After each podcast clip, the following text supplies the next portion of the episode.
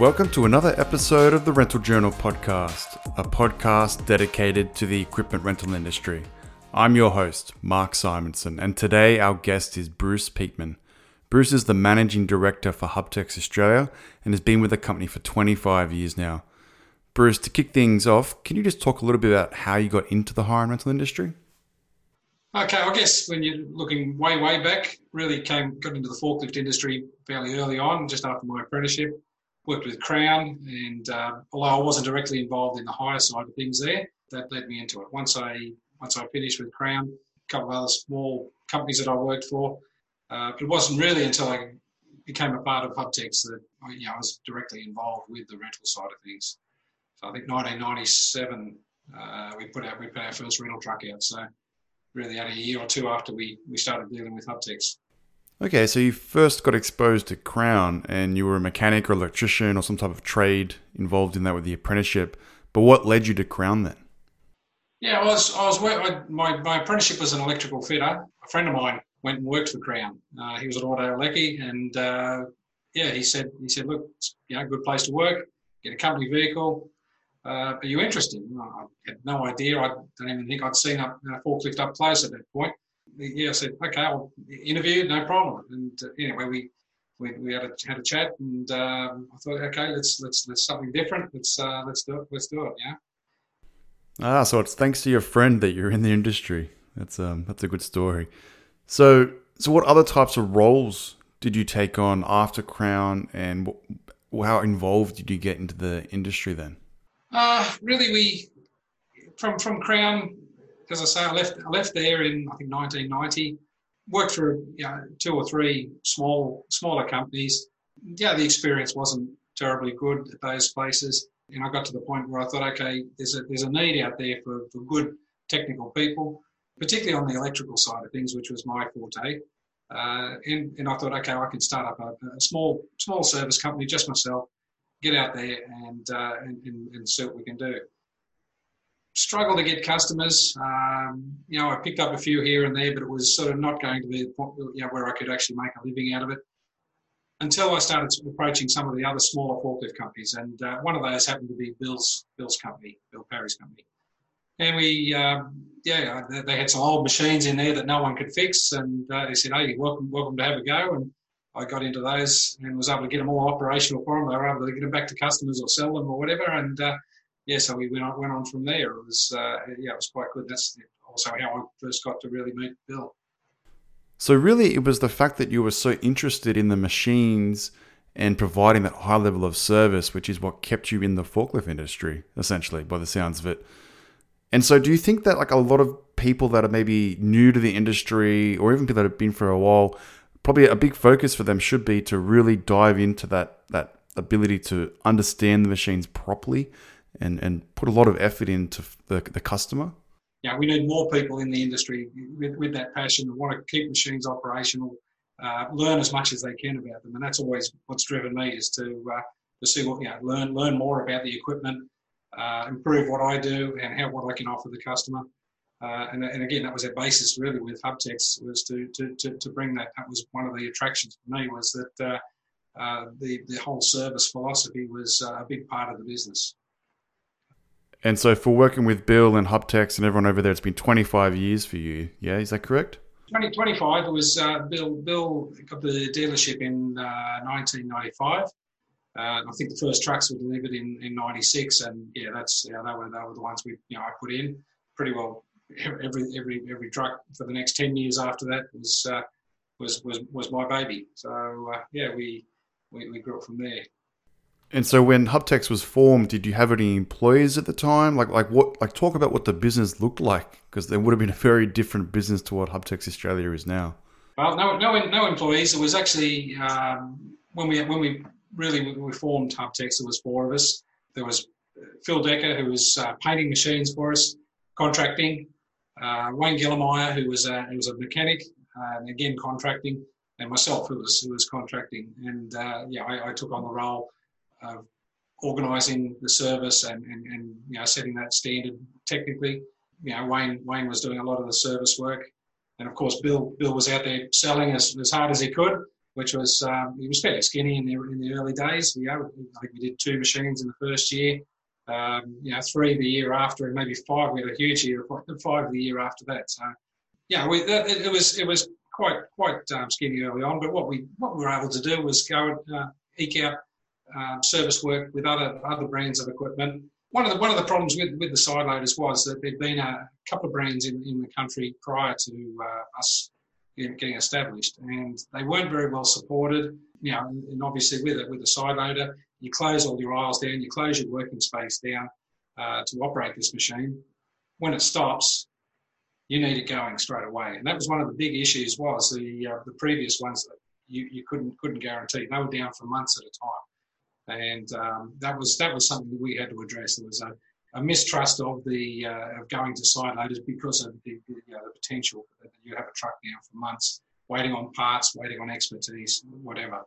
So that was one thing we had to address, and we we did that by having very good technical support, very good technical backup, and and also spare parts. Uh, and, you know, eventually we're able to win over a lot of those customers, and as I say, the numbers started to grow slowly, slowly, um, and you know until the until the point where we are today. So really, you, you would put it down to the the start of your growth would have been around the fact that you were very focused on the service part of the business to ensure that you could gain the trust with your customers. Is, is that what you're saying? Look, I think I think you know the service had to be our backbone. That was that was the big thing. If we if we had a breakdown, it, the push was on. We had to get the machine going the same day, and we were, we were very successful at that yeah, a number of number of other things we did. Um, you know, we, we had backup machines.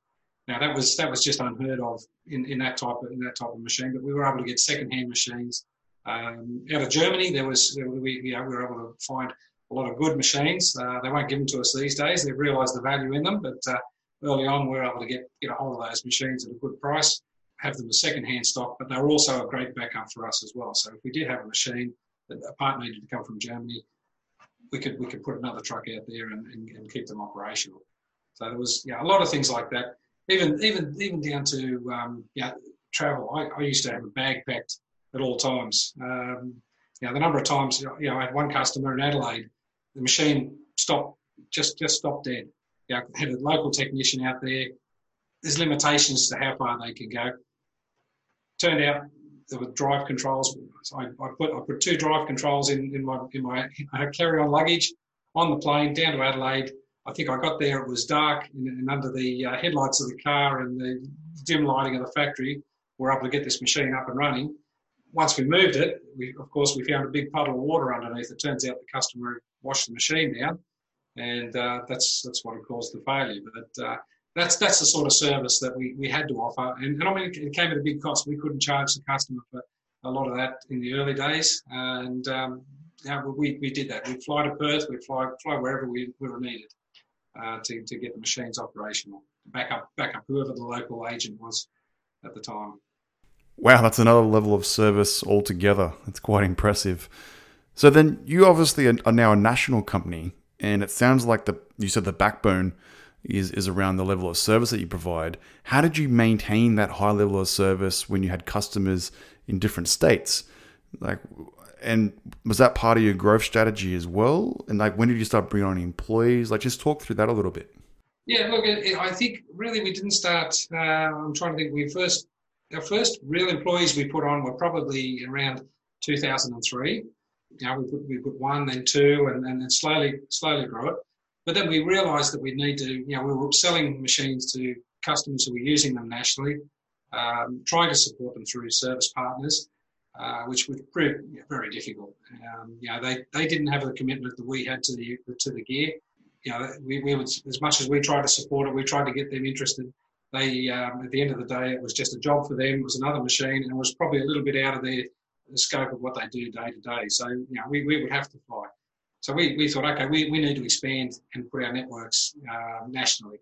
And uh, it was, yeah, I think uh, Melbourne Melbourne was our first uh, foray into that, and we, we put our own people down there, uh, and that was great.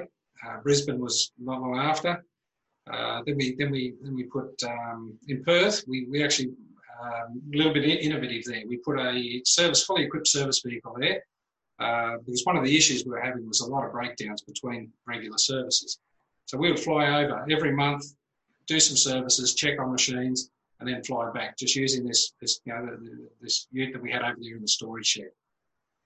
We actually sold trucks over there, one in particular against our competitor, because our service levels were better, and they were 400 metres up the road from this customer. So we were, um, yeah, we were quite quite uh, quite proud when they when they said that.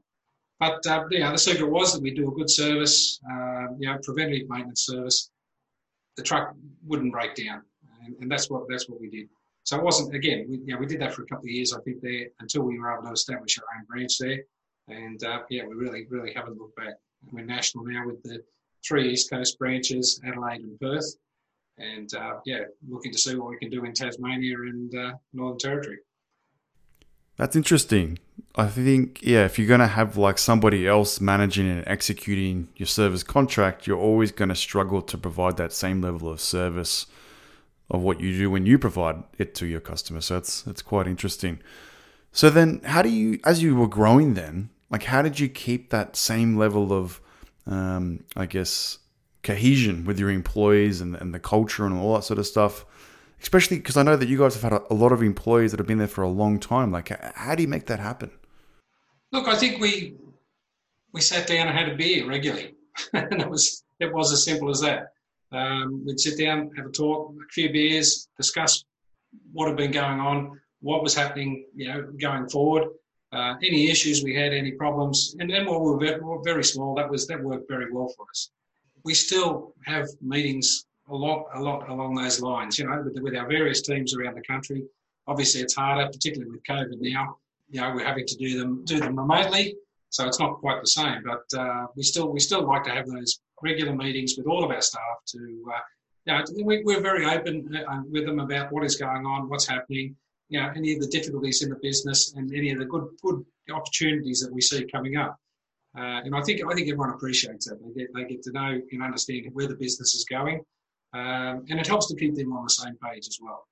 And you know, very much, you know, 25 years, as you say, it's a, it's a, it's a long time, but I tell you, we've had a lot of laughs and a lot of fun over that time. Um, it also helps that uh, you know the four of us are very good friends, and yeah, we've been able to travel together and uh, yeah, keep keep it uh, keep it going. And it's and it's an interesting business too. It's you know, it really is something that we, we all enjoy doing. Come to work every day. You know, some days more than others, but every day, looking looking to enjoy it and uh, seeing what next you know, challenge lies before us. I think that transparency probably did play a big part in, in part of your success as well, and and just as you said, every day is different. Having that having employees that are passionate about helping customers is always going to go a long way. So now look, there was some big news recently for Hubtex Australia where you did move from being a distributor to a wholly owned subsidiary and you guys were acquired by Hubtex in, in Germany. So, so what does that mean? Like, what is the difference between a distributor and a wholly owned subsidiary, and, and what does that mean moving forward? Well, before the okay, obviously, local, we had 100% local ownership before. Uh, yeah, we built the company. Yeah, we, we had we had ultimate control over, over decisions we were making here, and uh, yeah, going forward, how we would grow the company, how we would expand it, the focus of the business. Um, you know, that was that was completely yeah, up to us. With the um, Hubtex Germany, I think the changes are not, not going to be that substantial. They, have made it very clear that they want to be very much hands off. Um, they've bought a business, a successful business that's a, growing business, and they, they, they, want us to do the same. Yeah, they, they just want to keep, keep, keep things the same. The staff, they've met most of our people uh, during their visits out here. Um, yeah, so staff wise and everything else, it, yeah, they, they, they don't want any of that to change. Um, it may change our focus going forward as to um, you know to what we look um, in in our, in our region, um, you know areas for expansion and, and so on. I mean we are on you know we've got Asia Pacific on our doorstep, and uh, it's an area that's a, a bit of a, a, black hole for, for Hubtex. So that's that, that could be something that we, we do have a look at and, and see what we can do to better support that market. But yeah, uh, really really you know, the Germans have been, been terrific with us. We've, we, you say 25 years, is 25 years, not just with the local people, but we've had 25 years with them as well. Um, and so we've developed friendships and, and, and, and you know, an unbelievable amount of trust with them. So it's, um, it, it, it, it is largely business as usual. That's one thing when, when I announced it to our staff that, uh, you know, it, will be business as usual. And yeah, so far it, it has been, you know, obviously a little bit of reporting and things that we need to do. Um, major decisions will, will, will, now be done jointly between Germany and Australia, but uh, for, for the most part, yeah, really, really no impact on the ground um, that, that, that, that, you know we, we can see as yet. That's amazing. You know, I'm, really looking forward to see sort of what comes next, and yeah, it could be further expansion, or yeah, I'll uh, I'll definitely be keeping tabs on it. So then, like, did you ever envisage this? Like, 25 years is a long time to be with a company, and did did you ever have like a end goal of this, or was did this just sort of um, whole process just happen naturally? No, not even close. I, I mean, I, I, probably, yeah, didn't, didn't didn't even envisage an, an end game at all with it. Uh, I didn't even, you know, look at how where we would go, how we would work out. I think Bill had a, a better handle on that big picture side of things. Um, but again, he, you know, it wasn't something. This is probably for us the ideal uh, outcome. Um, you know, the, the, business could have grown, we could have been bought out, and we've we've seen it in the forklift industry before, where other other companies get taken over uh, by you know, venture capitalist, capital company or a uh, another forklift company, and they lose that character. They lose the uh, you know, the, what what has made that company good, and in in the end, you end up with a with a lesser a lesser company out of it. Uh, we, we didn't want that. We saw the you know, the Hubtex thing for us is, is the is the ultimate outcome. But yeah, could we see it coming? Not a, not not not on your life. Um, yeah, I yeah I, I, really don't know where I thought it was uh, it was going to going to end up, but uh, certainly, uh, you know, Bill and myself getting older, it's uh, it's something we had to do. Well, it worked out well, and you're in a very good place. And I think everyone at Hubtex should be very proud of what they've achieved in the past 25 years. So then, you you sold the company during like peak COVID as well. So there wasn't any travel, all that sort of stuff. Like, talk me through how you managed the uh, the acquisition when you couldn't travel? Like, was it through Microsoft Teams or Zoom, or like how did it how did it pan out? It was um, yeah, it was it was interesting because we had raised this with Hubtex a few years ago, and their initial uh, take on it was no, we're, we're too far away. Um, it's not something that they're looking to do. Now, obviously, in the next couple of years, they've had to rethink about that. Uh, we had uh, Joachim Finger, the um, managing director, one of the managing directors of Hubtex, came and visited us at the beginning of last year, um, and he li- he really liked what he was blown away by what he saw. He, he actually paid us the ultimate compliment. He said we're the most German uh, of all the distributors outside of Germany. So uh, yeah, we, we, took that as, a, as, as, as high praise. But uh, yeah, his, his parting words to us on that visit was, you know, I think I can put together something and make it make it work. Now, sure enough, we uh, we visited. I think it was in December last year. Uh, we had a, we had to go with a customer to to visit the factory. Uh, so part of that was we had, we had some discussions with them, uh, you know, around how, you know, how how we should proceed. We did a little bit of negotiating when we got back. Uh, obviously, the plan was then for them to either come come come to us or we would go to them and finalise the deal. And then COVID hit. Now that uh, initially put put they, they, they put a hold on it. Obviously, they're not going to make any decisions uh, while that while that um, was up in the air. So we we waited, and I think it was only only a matter of two two months or something before they uh, they came back and they said, right, the board has given us the you know, go ahead to proceed, um, and we picked up where it was. So there's a lot of uh, I think we were doing weekly uh, you know, Microsoft Teams meetings. Um, you know, trying to do it with a bit of secrecy in our office. You know, the walls are paper thin, so it was uh, was difficult, particularly when the uh, my two colleagues who were in the meeting with me were uh, notoriously loud speakers. So uh, we, we, yeah we tried to uh, to try to keep a lid on it. We, you know, we didn't want to let uh, let let anyone really know what was happening until we we'd secured something. Last thing we needed was rumours going around the you know with our staff and rumours going around the industry as to what was happening. So we, um, yeah, anyway, we, we, were able to pull that off. We had a couple of uh, big Saturdays, uh, you know, where we had, uh, had lunch and whatever else in front of the in front of the uh, the big screen, having meetings, you know, these big hookups with the Germans and just going through lists and going through the contract. Uh, we're very lucky. We found a, a lawyer who uh, was born in Germany and did a lot of work between the two companies, countries, sorry, and yeah, he was he was he was terrific to negotiate and uh, explain the, the, the, contract to the to the Germans.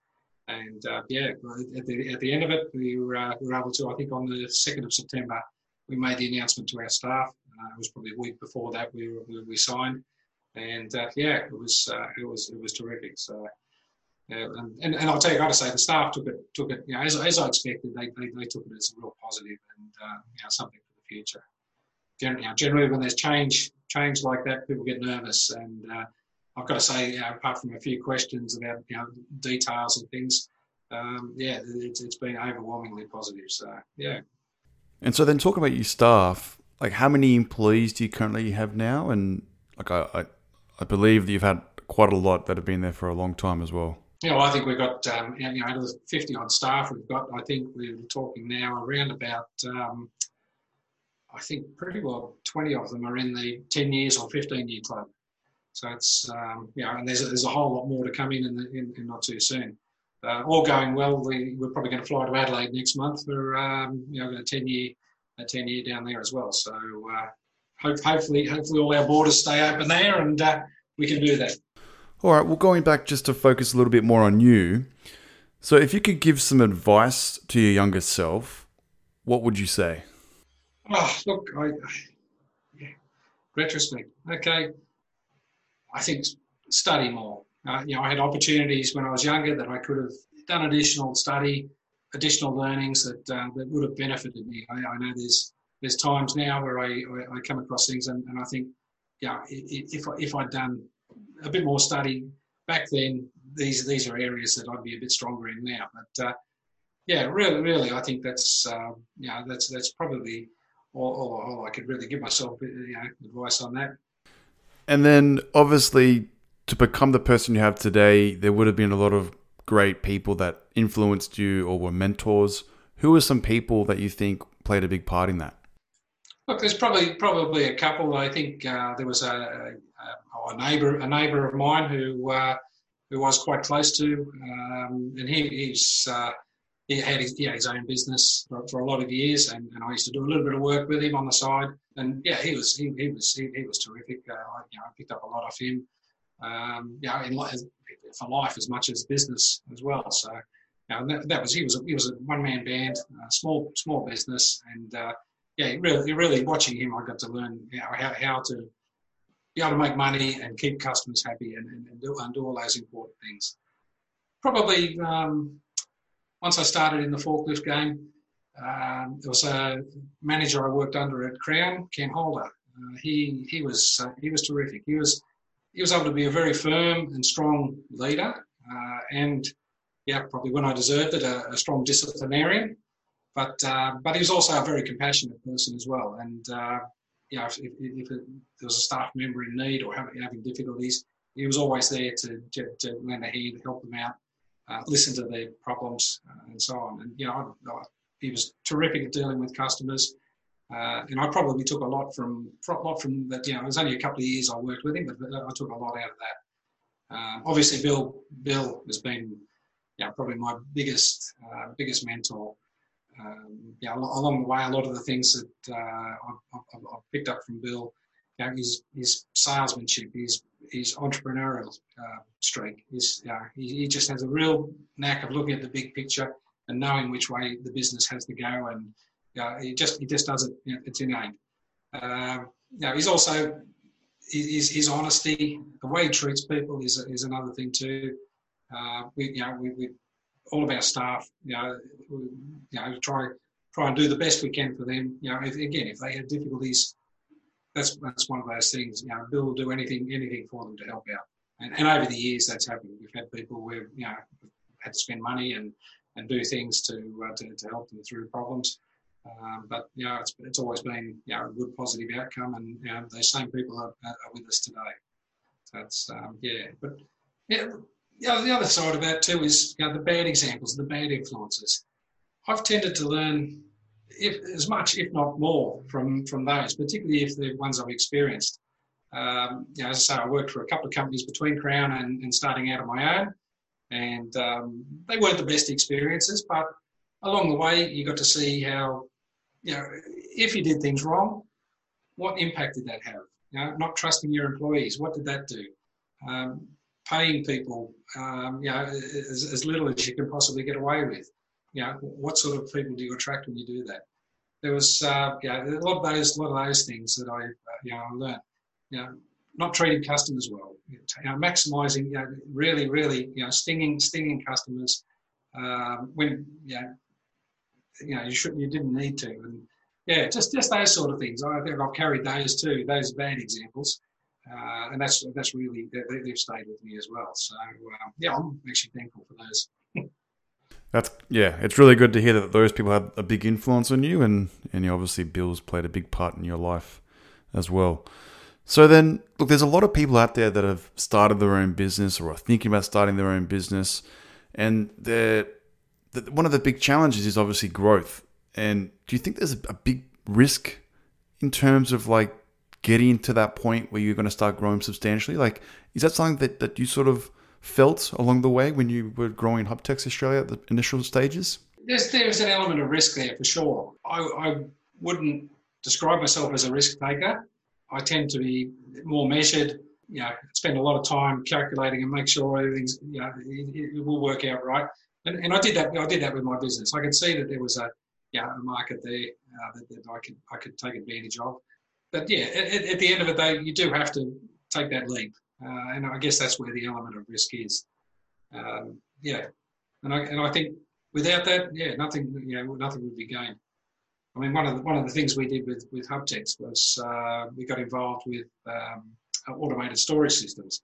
Now, this was far bigger than anything we'd done uh, you know, in terms of dollars and uh, yeah, size and everything else. It was uh, was was a massive uh, massive project, and um, we we found a supplier in Germany, very good supplier, Systroplan.